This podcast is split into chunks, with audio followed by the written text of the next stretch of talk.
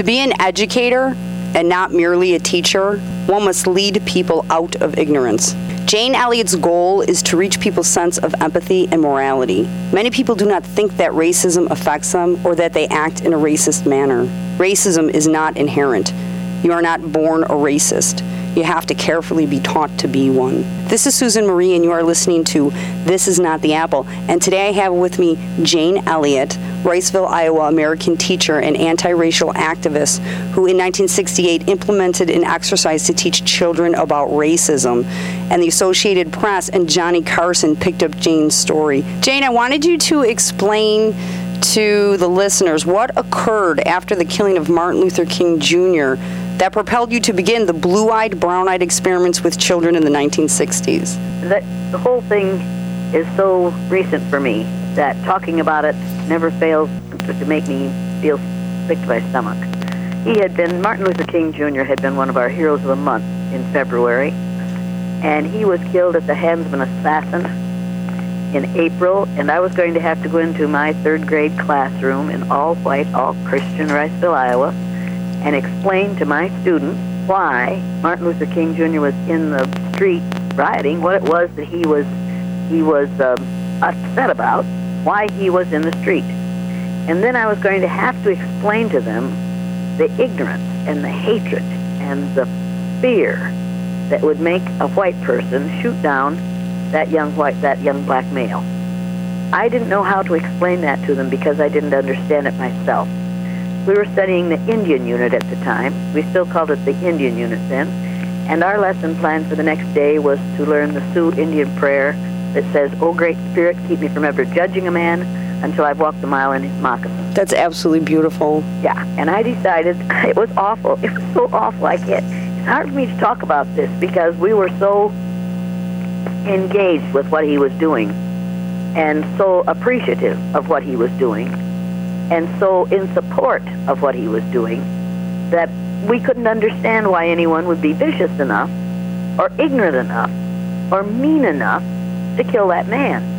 I decided that if my students didn't understand what we were talking about the next morning, that not only would I teach them the Sioux Indian prayer, I would arrange to have it answered for them. I decided that I would do what Hitler did and what we do in this society I would pick out a group of people on the basis of a physical characteristic over which they have absolutely no control. I would treat them unfairly because of that physical characteristic. I would lower my expectations of them. I would force them to live down to my expectations of them. And when they did, I would say, see, that's the way you people are, and you're all like that because of that physical characteristic. And that's what we do with women in this country. That's what we do with gays and lesbians. That what, that's what we do with people of color. Exactly. It works beautifully. We do it all day, every day. Right, right, I agree. And nobody says, don't you think you could do severe damage to a child treating them that way on the basis of a physical characteristic over which they have no control? Nobody complains about that in the classroom. Nobody complains about that on the bus, at the theater, on the billboards as they drive down the road. Nobody complains about the damage that is done to people of color on a daily basis with that kind of behavior. But I and I didn't realize how angry people would be when they found out that I was doing that to my stu- with my students on the basis of the color of their eyes. I knew that one of the ways you got thrown into the gas chamber during the Holocaust was eye color. If you had a good German name but you had brown eyes, they threw you into the gas chamber because they thought you might be a Jewish person who was trying to pass. And so I didn't invent this exercise. I learned it from Adolf Hitler. Oh, and anybody else who was using it didn't invent it. They too learned it from Adolf Hitler. I didn't know how the exercise would work because I'm a white female. And white females don't have to know how racism works. We're just all convinced that we aren't racist. Right. Somebody's it's just somebody's imagination. Or they're taking it wrong or they just don't understand, or they're looking for racism and that's why they find it. They're just digging it up. If they'd stop digging it up, it wouldn't be there. I've heard all those. I know I'm a racist. There's no doubt in my mind. I went to school for a whole lot of years, and the longer I spent in school, the more racist I became because the more racist the education became. The, the nailed down racism started in kindergarten. It started before birth, but in school it started in kindergarten and continued until I finished going to college, which I've done now for a while. But I didn't know about racism. I didn't know about racism until I used that exercise with my third graders. Wow. And then I learned so much more than I wanted to know And what was that, Jane? Were you in maybe like your 20s or 30s? I was 32 years old. 32 years old. Wow, amazing. I must have been no wait. Now I have to. Be, I must have been 34 years old, going 34. on 35, and I was totally ignorant about racism. And yet I would have said, as everybody says, I'm not a racist. I don't dislike people of color, but I am. I don't dislike people of color, but I'm a racist. What you say is very important because even though, as I sit here, I have something to ask you towards the end too. Uh, it's imp- it's important what you just said about admitting that you're a racist because inherently inside of us, I know there's things probably embedded there that I don't even realize are there, and I don't mean them to be there. But you didn't. You weren't born that way. Right, right. If people watch hearing this, and if they continue to listen, and then some of them will turn off. Oh no, they will. Trust me, they they will. They definitely will. if they continue to listen, they need to know that nobody is born a racist. There is no gene for racism. You have to be carefully, carefully taught to be a racist. I know how to teach racism. I was taught racism. I was taught to teach racism. And if you if if I hadn't been a racist when television came on the scene, I'd have become one. If you don't have a racist in your family, if you have a child and that child isn't a racist, put that child in front of a television set for several hours a day, every day for several weeks, and you'll end up with a racist, a child who thinks that it's all right to treat people positively or negatively on the basis of the color of their eyes, and probably a white child who will know that because of the color of their skin, they have the power to continue to manipulate the situation on the basis of skin color. Racism without power is just anger. But when you have the power to institu- institutionalize your belief in white superiority, Right. then you've got a problem with racism. That's where it gets frightening. Very frightening. I mean, racism at all is disgusting to me and frightening in and of itself. But what you just said, when when the power is there to implement it on a grand scale, And that's exactly what we're doing right now. And of course, you know, you you cannot deny the racism and the opposition to everything on the part of some people, a certain group of people, that Barack Obama wants to do. It has nothing to do with what he wants to do. What he wants to do is what every politician has wanted to do in this country for the last 40 or 50 years, at least as long as I've been watching the polls. But people are protesting what he's doing who were in favor of it three years ago. exactly. It has nothing to do with politics having changed. It has to do with the fear that a whole lot of white people have of having a black man in the White House. You see them now will attack him, but I don't see a whole lot of changes. Because, like, to me, politics is politics is politics. But I didn't see anybody, like, say, attacking George Bush as vehemently as they're attacking Obama. Does Oh, that make sense? no. Yeah. see- like, we had a madman running around doing whatever he wanted. Well, I don't I don't think that George Bush was a madman. I think he was a bit of a fool. But but that's but he and he was you know his strings were being pulled by somebody else. Right. Puppet. And it was he was his strings were being pulled and he did what he was told and and he had the money to continue to do what he was told. You know it and I know it. But that's not that's neither here nor there. The problem is nobody is standing up. Very very few people are standing up and defending what Barack Obama is doing or saying anything about the good things that he has done since he came into the presidency. I think if a white male had accomplished what this man has accomplished in the last year and a half, that every person in the country would be absolutely in awe and grateful to him for what he had done. Now he's going to be tarred with this this um, oil business. Yeah, I it's going know. to be his fault that the, that the, that BP had an Mhm. accident in the, in the Gulf. That's unfortunate. It, it, it's just it's it's not just unfortunate. It's deliberate. But racism is not just it's not just black and white. It's what we have done to Native Americans in this country. It's interesting that you touched on that point that it's not just black and white because I wanted to bring this point to you today. I see it on such a wide scale as being sexual gender, financial class, religion is a big one. What you need to you need to be careful about including religion there, because you can change your religion. Oh, you're right. Oh, yeah. Interesting. You, can change, you can change your financial situation. but you can't change. You can change your class. Wow, leave your hometown where you are the low class and go out and make some money and be in a different class if you take the lessons. You can do that. You can change your educational background. You can change all the things I'm talking about, which I consider absolutely wrong to be judged upon, are things over which you have no control, physical characteristics over which you have no control. You have no right to treat women badly just because they're women. Right. You have no right to think as a woman that you deserve better treatment than somebody else because of your gender. That Right, right. makes no sense. You have no right to think that it's all right to run a woman for the vice presidency who is totally, totally unqualified for that position Just because she's a woman. just because she's a woman, and then treat her fair, you know, with kid gloves for a while because she's a woman and because she's young and because she's pretty.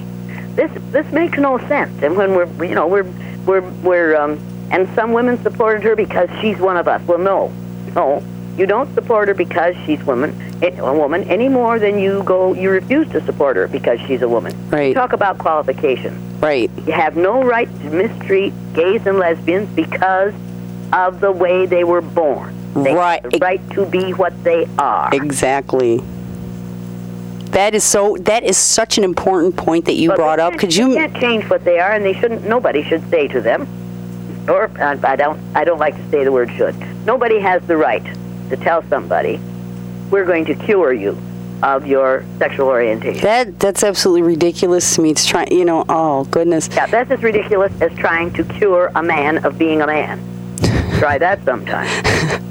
You know, the point you made, though, Jane, is very important because when you said uh, racism are things that cannot be changed, that's right. that is important because I was looking at it as discrimination, and those are two completely different things. completely different things. But people say to me, well, prejudice causes discrimination. No, we've got the axiom backwards. Prejudice does not cause discrimination. Discrimination causes prejudice. I don't worry about prejudice. Prejudice is an attitude. It can't hurt you. Discrimination is a behavior. It kills people every day. And if you discriminate against, and I, I didn't know until I did the exercise with my third graders. Now, your your uh, listeners are going to think I must be really stupid. Well, I was really stupid when I was 34 and 35, and I still am, but not as much as I was. I didn't know that if you you could treat some people badly and accuse them of being ignorant and accuse them of not being able to learn and accuse them of being less than, and when they start to withdraw or start to not be able to perform academically or start to get angry or start to act out, then you blame their behavior and their acting out and their withdrawing on that physical characteristic, which was eye color in my classroom that first day. You blame all those behaviors on the color of their eyes instead of taking responsibility for what you did to make them behave the way they did.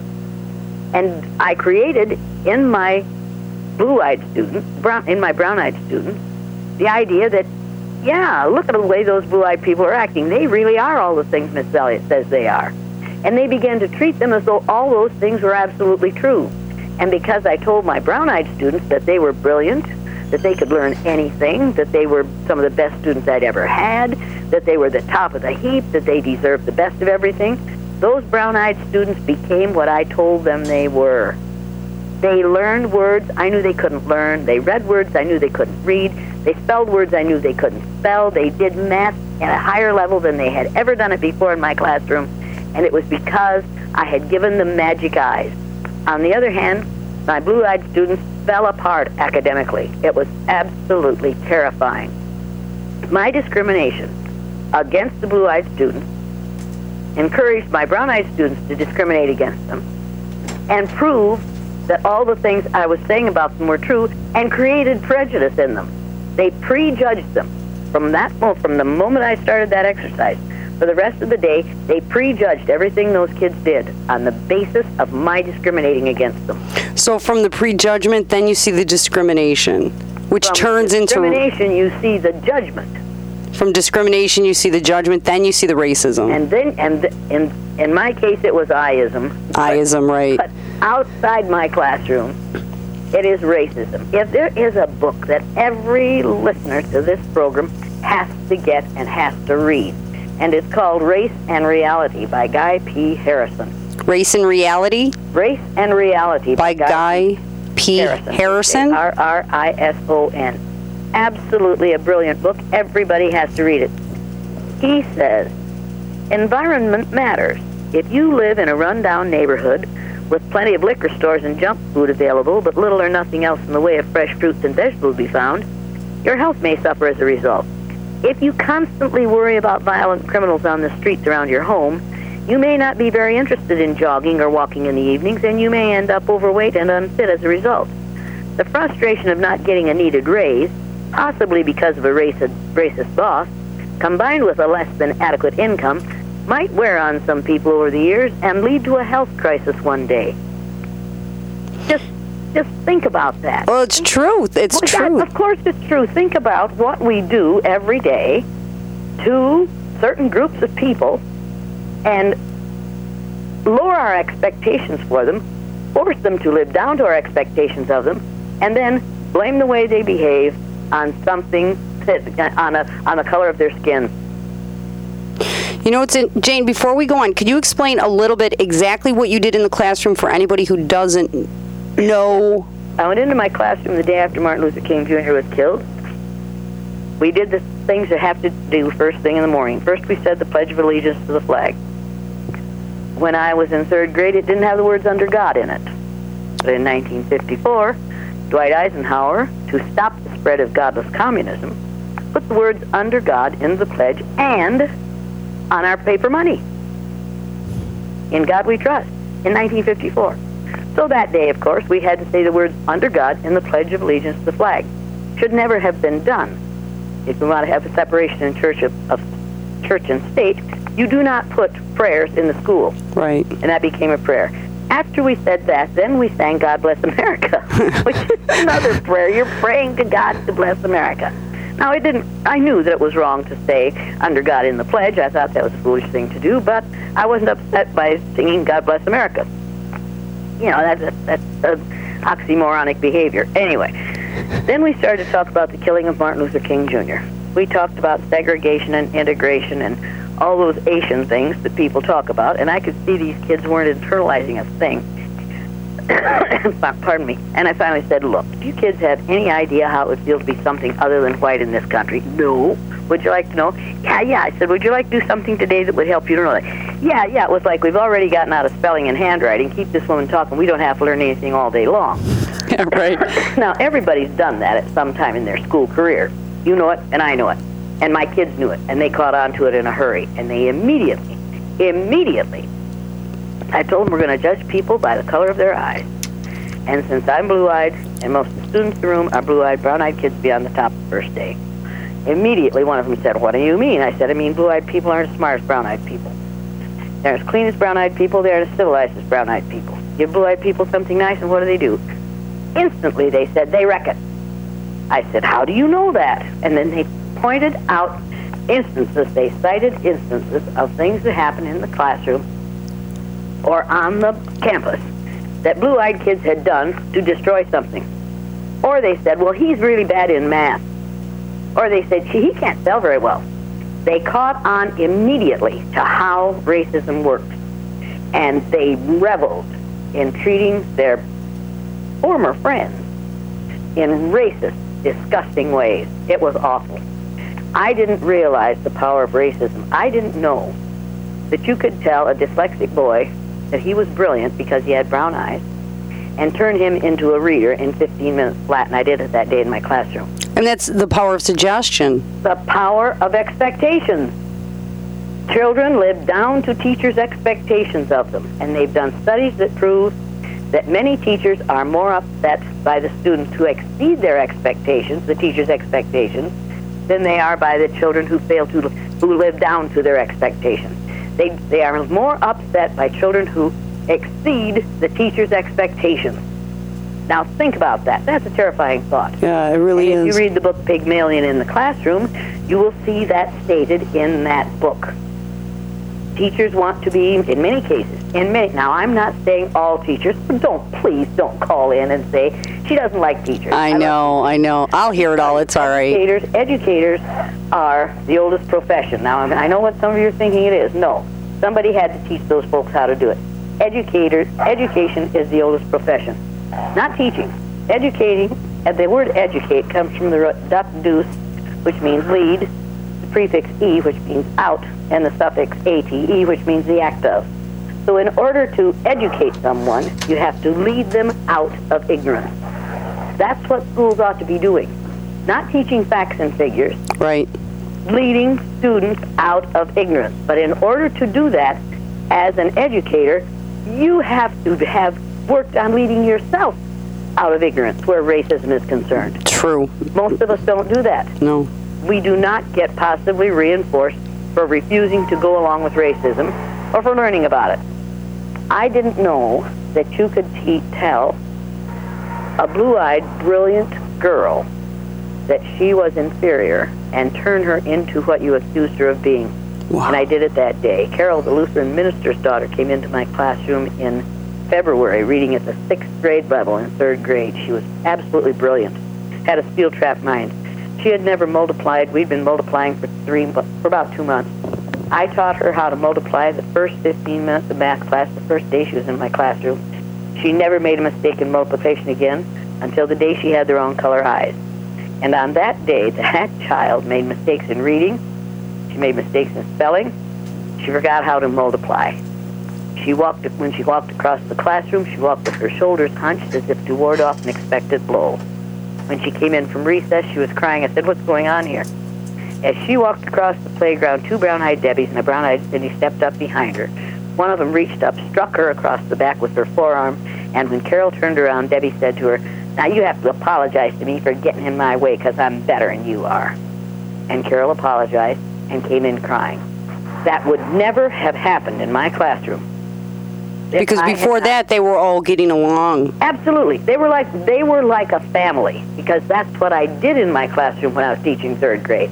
I created cousins in my classroom because I every you know the first week every child would pick out his or her strength strength as a student and every child would pick out his or her own weakness as a student and then we would spend the rest of the year using our strengths to help other people overcome their weaknesses so that it was we and we did strange things that made those kids more like brothers and sisters or cousins than like fellow students. But on that day, I destroyed that rapport. It was awesome. I had no idea. I had no idea that they'd turn on one, one another the way they did. I didn't think they'd do it. I didn't think they'd go along. I thought I would have difficulty getting them to go along. They were delighted. And they were delighted to watch others fail because they succeeded. It was it was terrifying. Well, it is. It's, I have like chills right now. That's frightening because what is that, like six years old or maybe six, seven years I old? I didn't hear you. Is that maybe like six and seven year olds? Nine year olds. Nine year olds. Okay, so think as adults, right? And the power that adults have. These are children. Yeah, yeah, and think, and when I do this with so-called adults, they act exactly the way my nine-year-old did. I have done this with people from the age of seven to 75, and they all act the same once they're in the exercise. And it is not an experiment. I don't do experiments with children. This was a learning experience. It was an exercise, and it, but was it wasn't an experiment because it didn't have a control group. There are days now when I wish I had done an experiment and had, you know, done all the research and done it so that I could say, write a book about it and say, here it is and here's the proof. I didn't do that. And the reason I didn't do that was I didn't want to experiment with students. I think that that is not a good, that's, that's educational malfeasance. I wanted to te- teach them. John Dewey said, we learn by doing. I wanted them to walk in the shoes of a person of color for one day in my classroom so that they could learn about those they were deriding on the basis of skin color.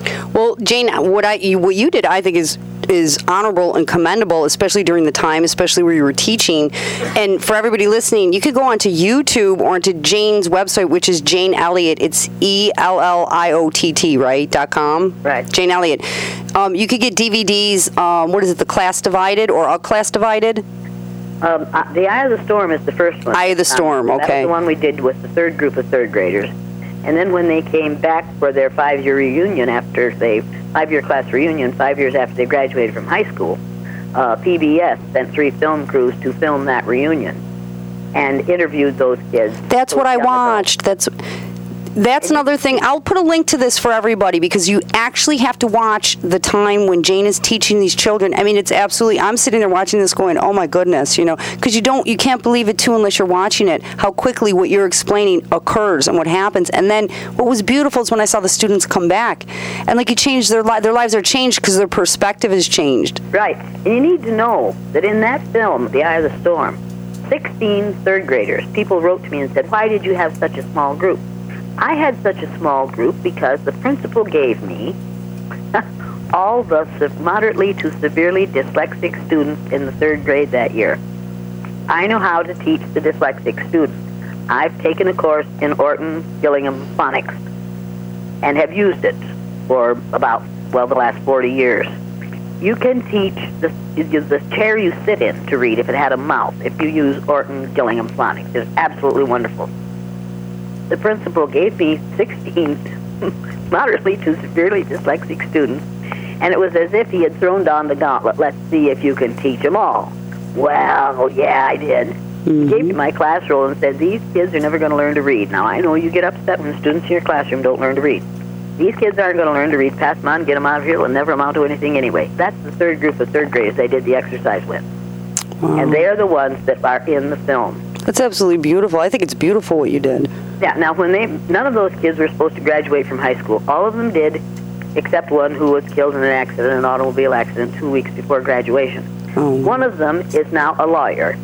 One of them is now a elementary, uh, a junior and senior high school principal, and at least six of them have gone have gone to two or four or more years of education after high school. These were the kids who were called the dummy group. They weren't supposed to be able to learn.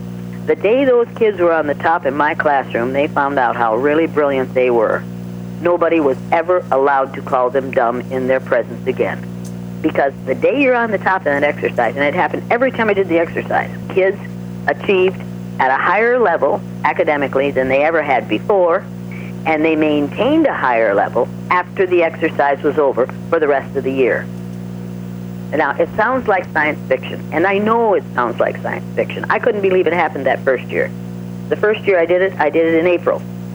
And the, the uh, educational achievement was so great, the academic achievement was so, so great during and after the exercise that the following year I did a simple little 10 item test two weeks before the exercise, a different 10 item test first day of the exercise, another 10 item test second day of the exercise, and another one two weeks after the exercise to find out what I was seeing was real.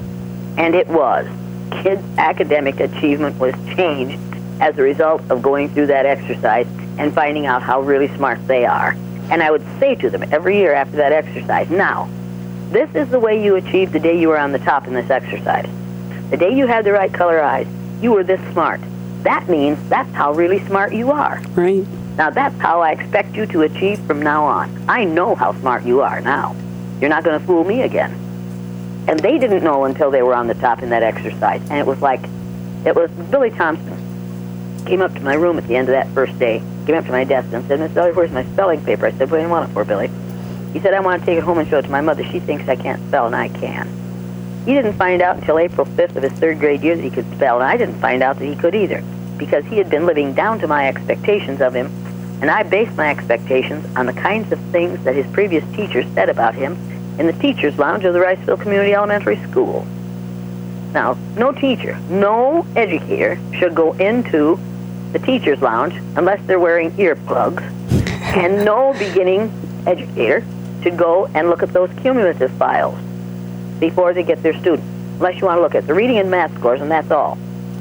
Because you have no business allowing some, uh, some other educators definition of a child to define that child. Right. You need to define that child from your own perspective and from your own experience with him or her. That is a beautiful statement. I think it's important to mention, too, that when Jane did this experiment, she had not told her pupils to treat each other differently, only that they were different, and they developed the characteristic responses of discrimination. And then afterwards, and correct me if I'm wrong, the children who were discriminated against, they even came back a bit different, like nicer, not as discriminatory. They were a lot less vicious. The first yeah, day vicious, I did that right. exercise, I did it on Friday, and I sent those kids home, and I was ready to go back to school on Monday.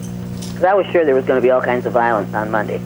Interestingly enough, the blue-eyed students who had been on the bottom the first day were much less vicious to the brown-eyed students than the brown-eyed students had been to them. I hoped it was because they had learned something. Obviously, I wanted it to be because they had learned something. They had. They found out and they said, we found out how it felt to be treated that way, and we weren't going to treat our friends the way they treated us. I didn't want to make anybody feel the way I felt. That's the way they put it. And if you think I'm lying about that, and this all sounds like science fiction, I know that. But you need to get the book A Class Divided by William Peters. Well, not to me. Divided then and now. You know, Jane, because everything that you're saying, uh, quickly, um, different things that I support, as you say, like um, in your 30s, believe it or not, that's the first time I experienced like how you describe that, and it's just supporting different things like the Historic Musicians Club, okay, the Historic Colored Musicians Club, okay. I'm just looking to put on a musical event, okay, and and when I started doing that. I myself started to experience that, and I didn't know what it was, and I was like, "This is weird. I don't know what this is. Why are people coming at me and they're telling me I'm wrong, or how can I do these things?" And then I would talk to, you know, I would talk to people, and they were like, "This is nothing new. We go through this all the time." And I'm thinking, like, "Oh my God, this is horrible," because I didn't ever experience that, right? So I, my mind was blown. Going, "Wait, you guys are always treated like this. You've got to be. This is horrible. This is wrong." They're like, "Well, yeah, but this is how it is, right?" so This is the way it is. this is the way it is. So I was like, my mind was totally blown. This was only like three years ago, and I was very angry. I mean, I was really, I was, I was, I was like ill. It made me so angry because there are people I love and care for, excellent musicians. I also found trying to book them at other places that white. me. This is true too. White musicians will get bill over some of the the black musicians, and I'm thinking this is so messed up. But really, it's the first time I experienced that, And you're white. and I'm white. Uh huh. Well, you see, that's, that's one of the joys, isn't it, of being white? You never have to worry about these things. Right, and I didn't, and I was like, "What?" Yeah, I mean, really, it blew my mind. It doesn't happen to you, so it isn't happening to anybody. Right. I'll never forget the woman. oh, the the first, the second year we did the exercise, the Canadian Broadcasting Corporation in, in uh, Toronto sent a film crew down to to film it for their news show, and they did. And they called me. They showed anyway. The day after, the day after they showed it on television in Canada, they called me and said, "You've got to get up here. We've got an angry populace. They want to know what the hell was doing. You were doing with those poor little children in Riceville, Iowa." So I went to Canada, went to Toronto, sat down on the dais, and the, there was about 300 or 250 angry Canadians on uh, risers in a semicircle around me. And the man introduced me, and he said, "Is there anybody have a question?" And all every one of them raised their hands, and asked me what in the devil I thought I was doing those poor little kids. Almost the first question, a white woman stood up and said, Mrs. Elliott, don't you think you could do severe damage to a child by using that blue-eyed, brown-eyed exercise with them for a day? Psychological damage? I said yes, and if you're concerned about the damage that's done to psycholo- uh, psychological damage that's done to children, white children on one day of that, you must be absolutely infuriated by what happens to colored children because that was the term we used in, Right. in your in your society and mine. And she said, "This is a direct quote. That's different. They're used to it. They can take it." Oh my God. Now, that's what you're saying. You're saying, "Oh my God." Let me tell you something. I get that reaction every time I do the exercise with adults. When it's over, some white woman says this was too severe, too extreme. And some black person beside her says, What about us? We have it all the time. And she says, That's different. You're used to it. You can take it. That's I'm ho- not used to that kind of behavior. Oh my God, that's sickening. Yeah. Is that sick? It's, it is. It's sickening. Or, or the white woman who came up to one of the people I was working with, and said a black woman, and said, "When I see you, I don't see you black."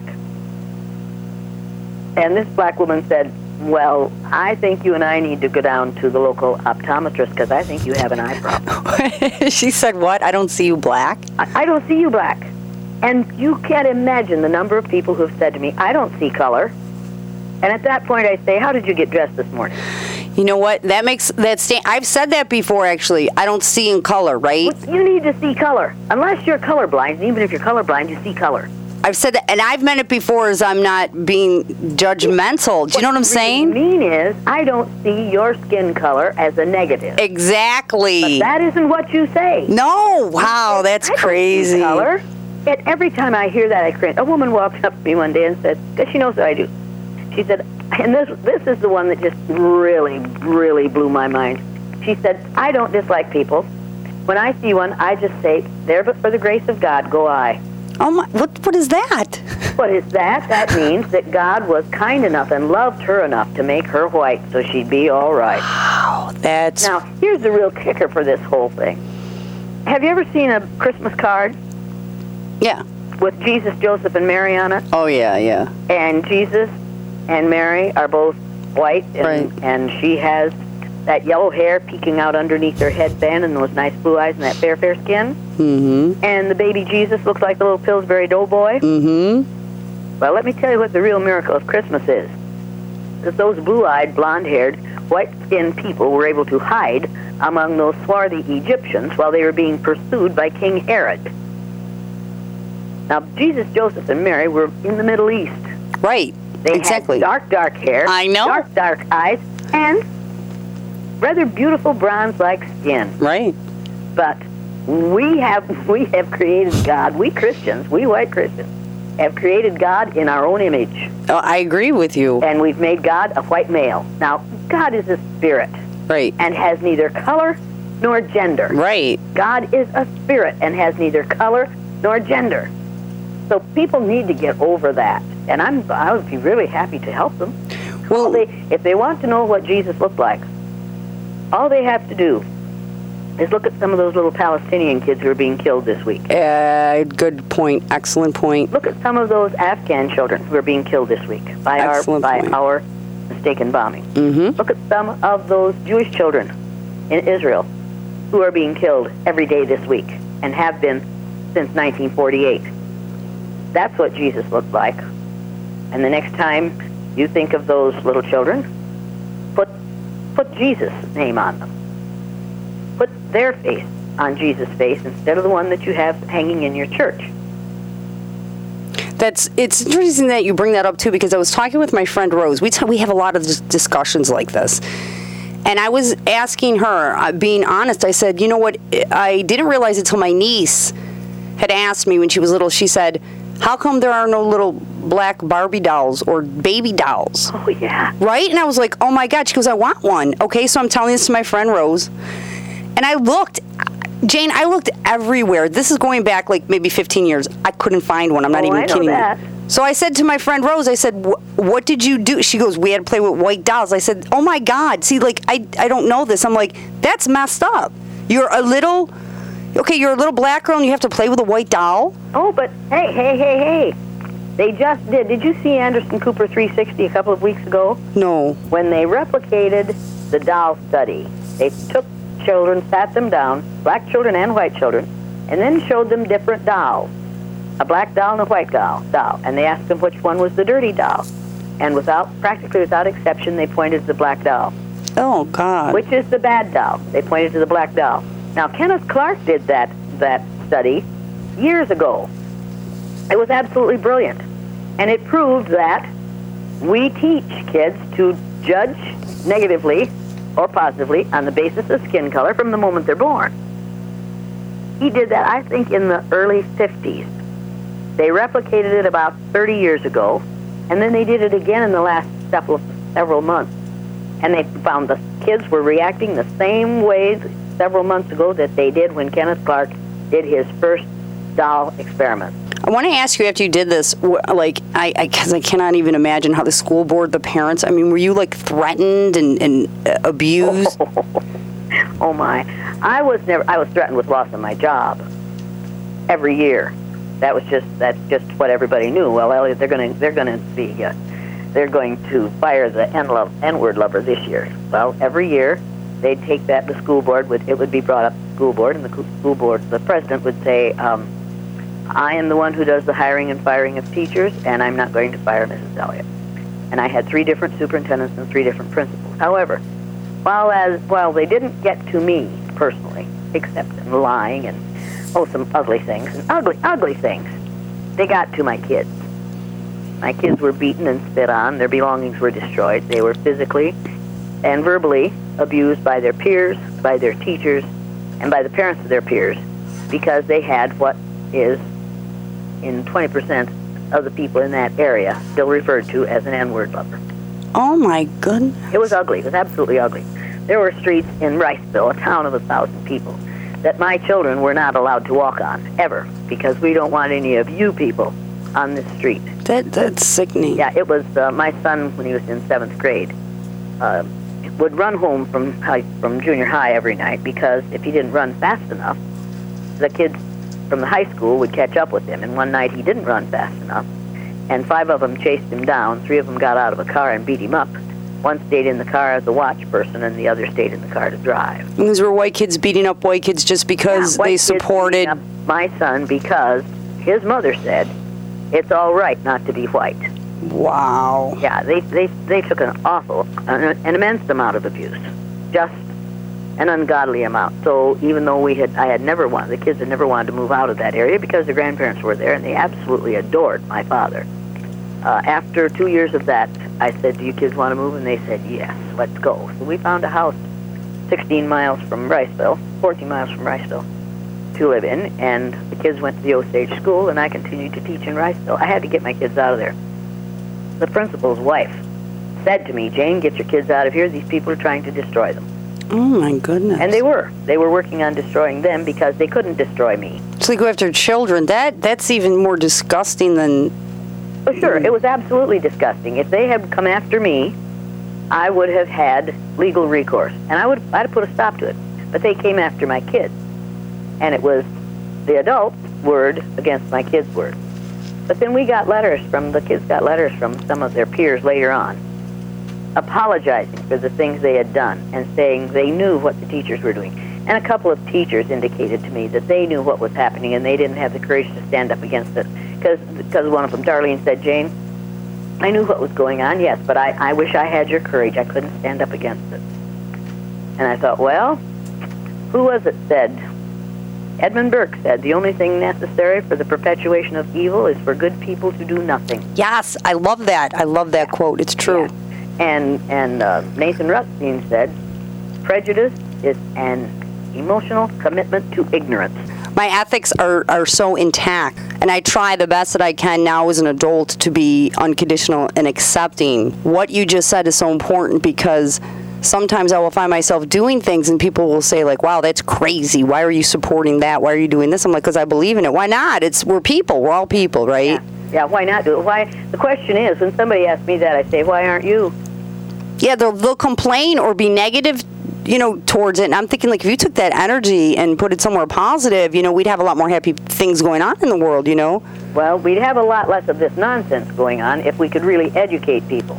If we could really lead them out of ignorance, if we could get every parent and every teacher to read um, Joy Haki- Hakim's A History of Us instead of encyclopedias, it's 10 little books for kids from first grade to eighth grade. And every adult ought to read it. Jane, what is that again? It's called A History of Us. A history of us? Us, U.S., a history of us, and it tells the story of this country from the point of view of those who are other than wh- white, tall male. Oh, wow. Oh yeah, it is. It is so very important. What is the because, author? Um, Joy Hakim, H A K I M, Thank you. and the book A People's History of the United States. And who wrote that? Howard it's, Zinn. it's just a Oh, Howard Zinn? yes, Howard Zinn. Richard just read said that. Yep, everybody should read that. People's History of the United States. Right. Now, I wanted to go through a, a couple of quick things here because, Jane, uh, your commendations, they just totally blow me away. And I'll go in 1970, she had a White House Conference on Children and Youth, and in 71, the American Broadcasting Company documentary. Wait a minute. In 1970, I put about 300 delegates to the White House Conference on Children and Youth through the blue-eyed, brown-eyed exercise. That was that exercise? But it Oh. was adults, right? Oh yes, they thought they were adults until we started the exercise, and then they all turned into children. Oh, It was just amazing because these are doctors and lawyers and nurses and preachers and priests and, and people who are important in the lives of children, and they all became children. Oh, my goodness. It was it was fantastic. Go on. Oh, in 71, the American Broadcasting Company, which is ABC, did the documentary The Eye of the Storm. Then there were two books, A Class Divided and A Class Divided Then and Now by William Peters, written about your exercise.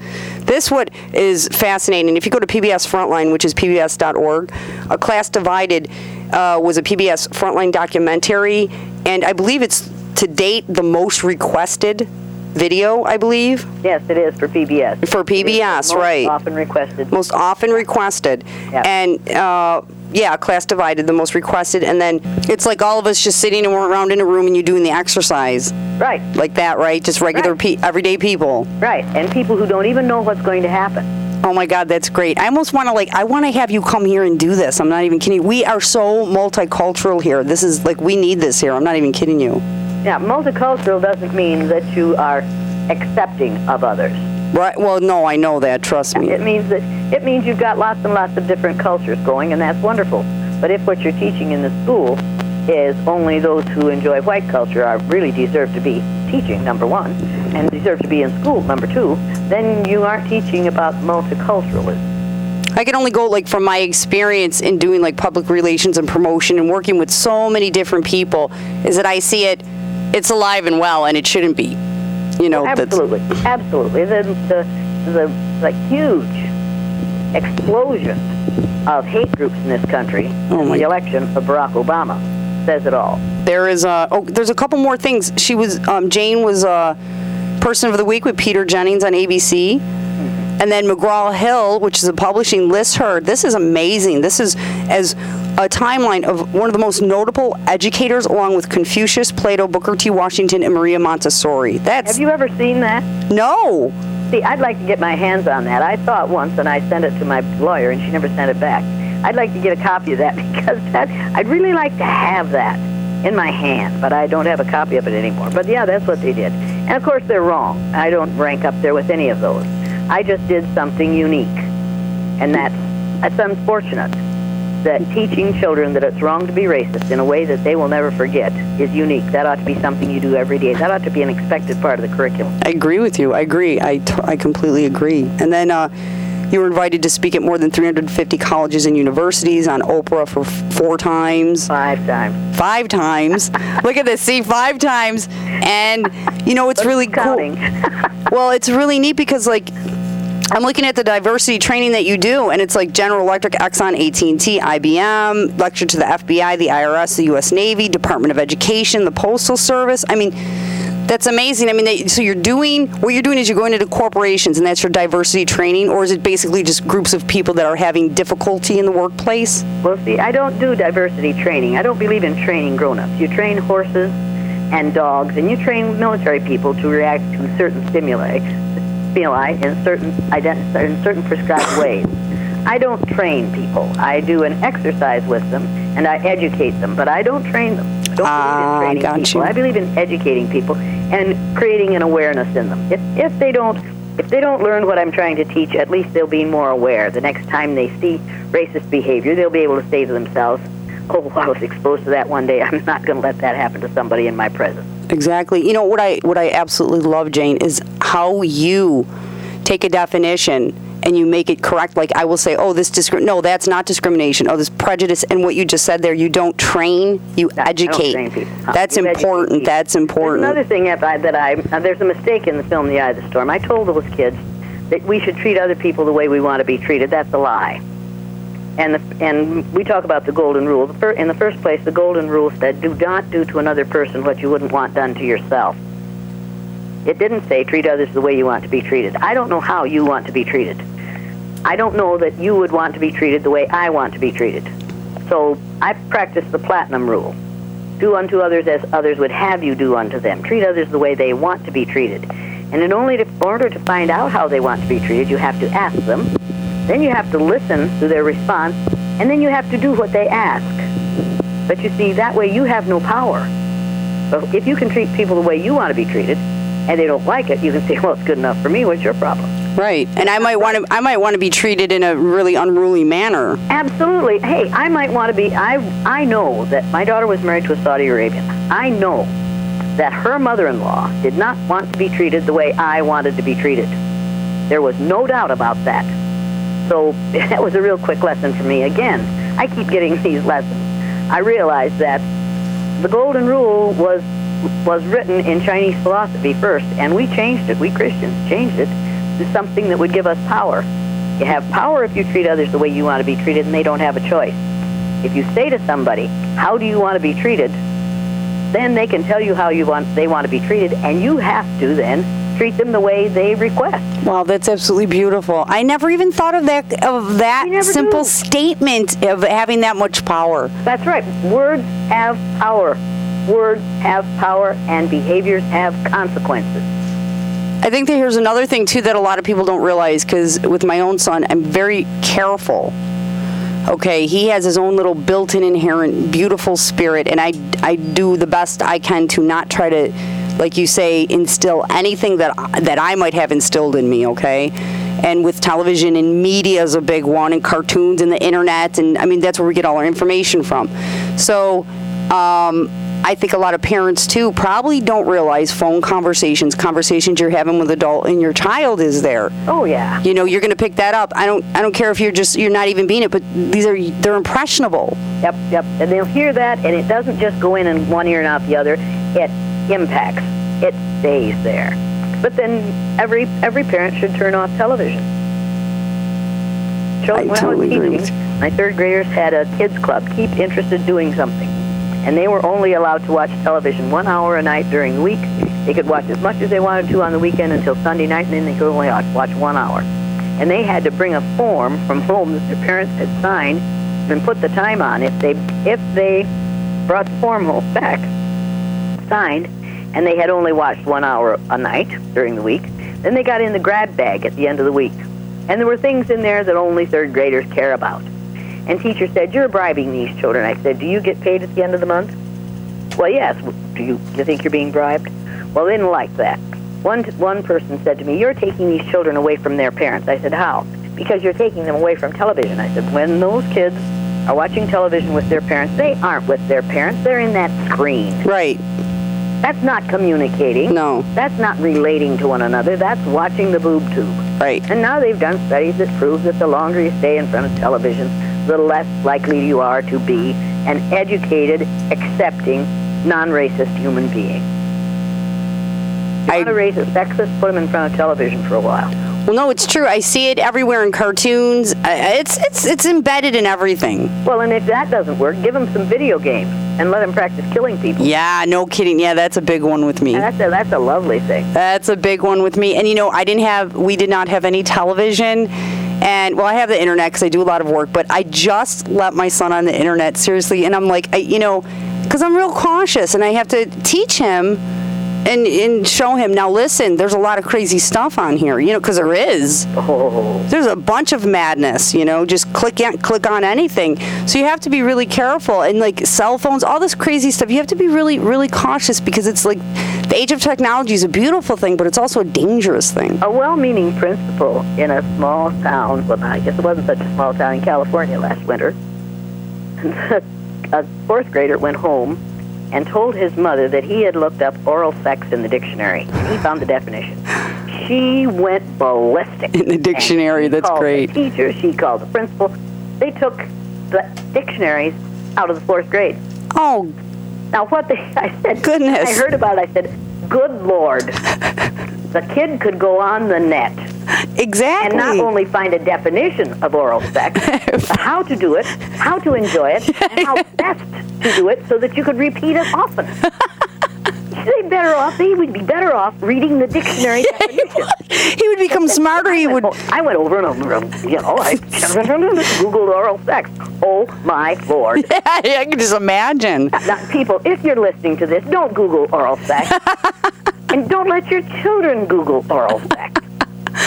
oh my gosh they took away a book He took away. It was like book burning during the Nazi years. uh-huh that's what it made me think of And they bought a more age-appropriate dictionary. Well, did they take out all the computers too? no Of course they didn't. That was ridiculous. Absolutely ridiculous. there's far worse on the computer than there's going to be in a dictionary Certainly. Oh, my goodness. He gets his name on the computer and gets on Facebook, and then he's open to all kinds of all kinds of ugliness. Yep, you got it. And Jane, we have only like two minutes left.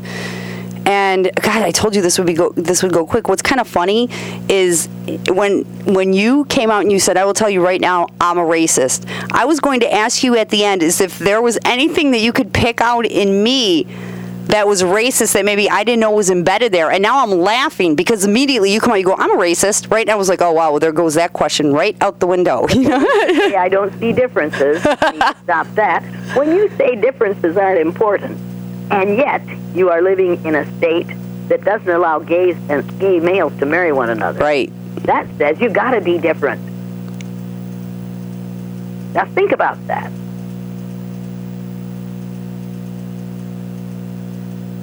No, it's a problem. I mean, look at me. I mean, I don't even know what to say. It's like I, I, I'm like you. I, I'm really big on awareness. This is why I want, one reason I want to talk to you today because a lot of people are not going to think that this is inside of them. I've even done it. I said I'm not racist. I'm not bigoted. I don't discriminate. I'm not prejudiced.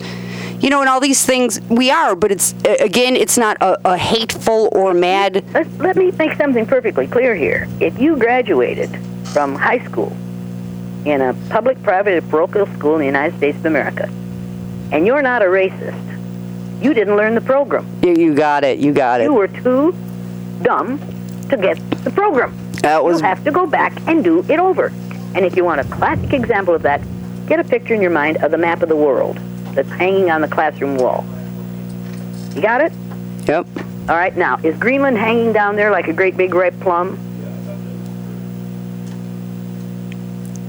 Is Greenland in the middle of your map? Oh, I'm not. I don't know. Greenland, a great big green, a great. Oh yeah, yeah. Okay, Greenland. That's Greenland. And Alaska stretches from hell to breakfast on that map. In fact, South America is nine times larger than Greenland. Did you know that? No. You need to get a pic. You need to get the the uh, Mercator projection map, which is in most classrooms in most schools in the United States, and take a look at it. And if you have the one that we had in school and the one that they had in schools until about two years ago, at the bottom of the map on that legend it says South America is actually nine times larger than Greenland. Wow. Now, I bought a new copy of that map last fall. They have taken that sentence off the legend. You know, I'm going to have to go home and check because I just bought two a world map 2010. Check your world map. Yeah, I'm going to go look at it because it's a brand new one, a big wall laminated one. Go to go to um, travel agency and look at the wall size map on the wall and see if the United States is in the middle of the map, Greenland is hanging down there like a great big ripe plum, and poor little South America is down here. And then, here's the kicker find the equator. Hmm. And you'll find out that it's two thirds of the way down the map. Jane, I want to, well, first of all, I want everyone to go to janeelliott.com. That's www.jane, J-A-N-E, Elliott, E-L-L-I-O-T-T.com. Those, that's where all of her videos are. You can request her for speaking for education awareness. Um, also on YouTube, A Class Divided is there, and I believe also on Jane's website. There's videos. There's There so much. from all the various videos on my website. They are on your website? Yep. So you can watch that all on janeelliott.com. I mean, it's absolutely fascinating, and I, I would like everyone to go check it out. I'll also link it here so you could just link right on and see what she's talking about because even myself, I before this interview, I did not even consider myself in any way, shape, or form to be racist, bigoted, discriminatory in any fashion. And it's just by the way I say things sometimes. And not that I feel that way, but like how, uh, you know, it's the way you may present yourself or say certain things. And so easy. it is very easy. It's frightening how easy it is. And to think that I'm not even full of hate or anger or any of that stuff. And it exists inside of me because of my upbringing, society, you name it. Yep. That's frightening. And Jane, um, I want to end with uh, another quote of yours. Is there anything you have to tell anybody before we finish here? Racism is an individual problem. It's not just societal. Society is made up of individuals. Each of us has the answer to the problem of racism. And we need to we need to work on destroying the racism in this country. I agree, and it's beautiful. This is a quote from Jane. I've reached a point now where I will no longer tolerate the intolerable. I'm a ball of barbed wire and I know it. After 30 years of dealing with the subject of racism, I am no longer a sweet, gentle person. I want it stopped. It shouldn't be necessary in 2008 to say things that are difficult for people to hear. I'm not count, kind about it, but neither are the racists. That's powerful.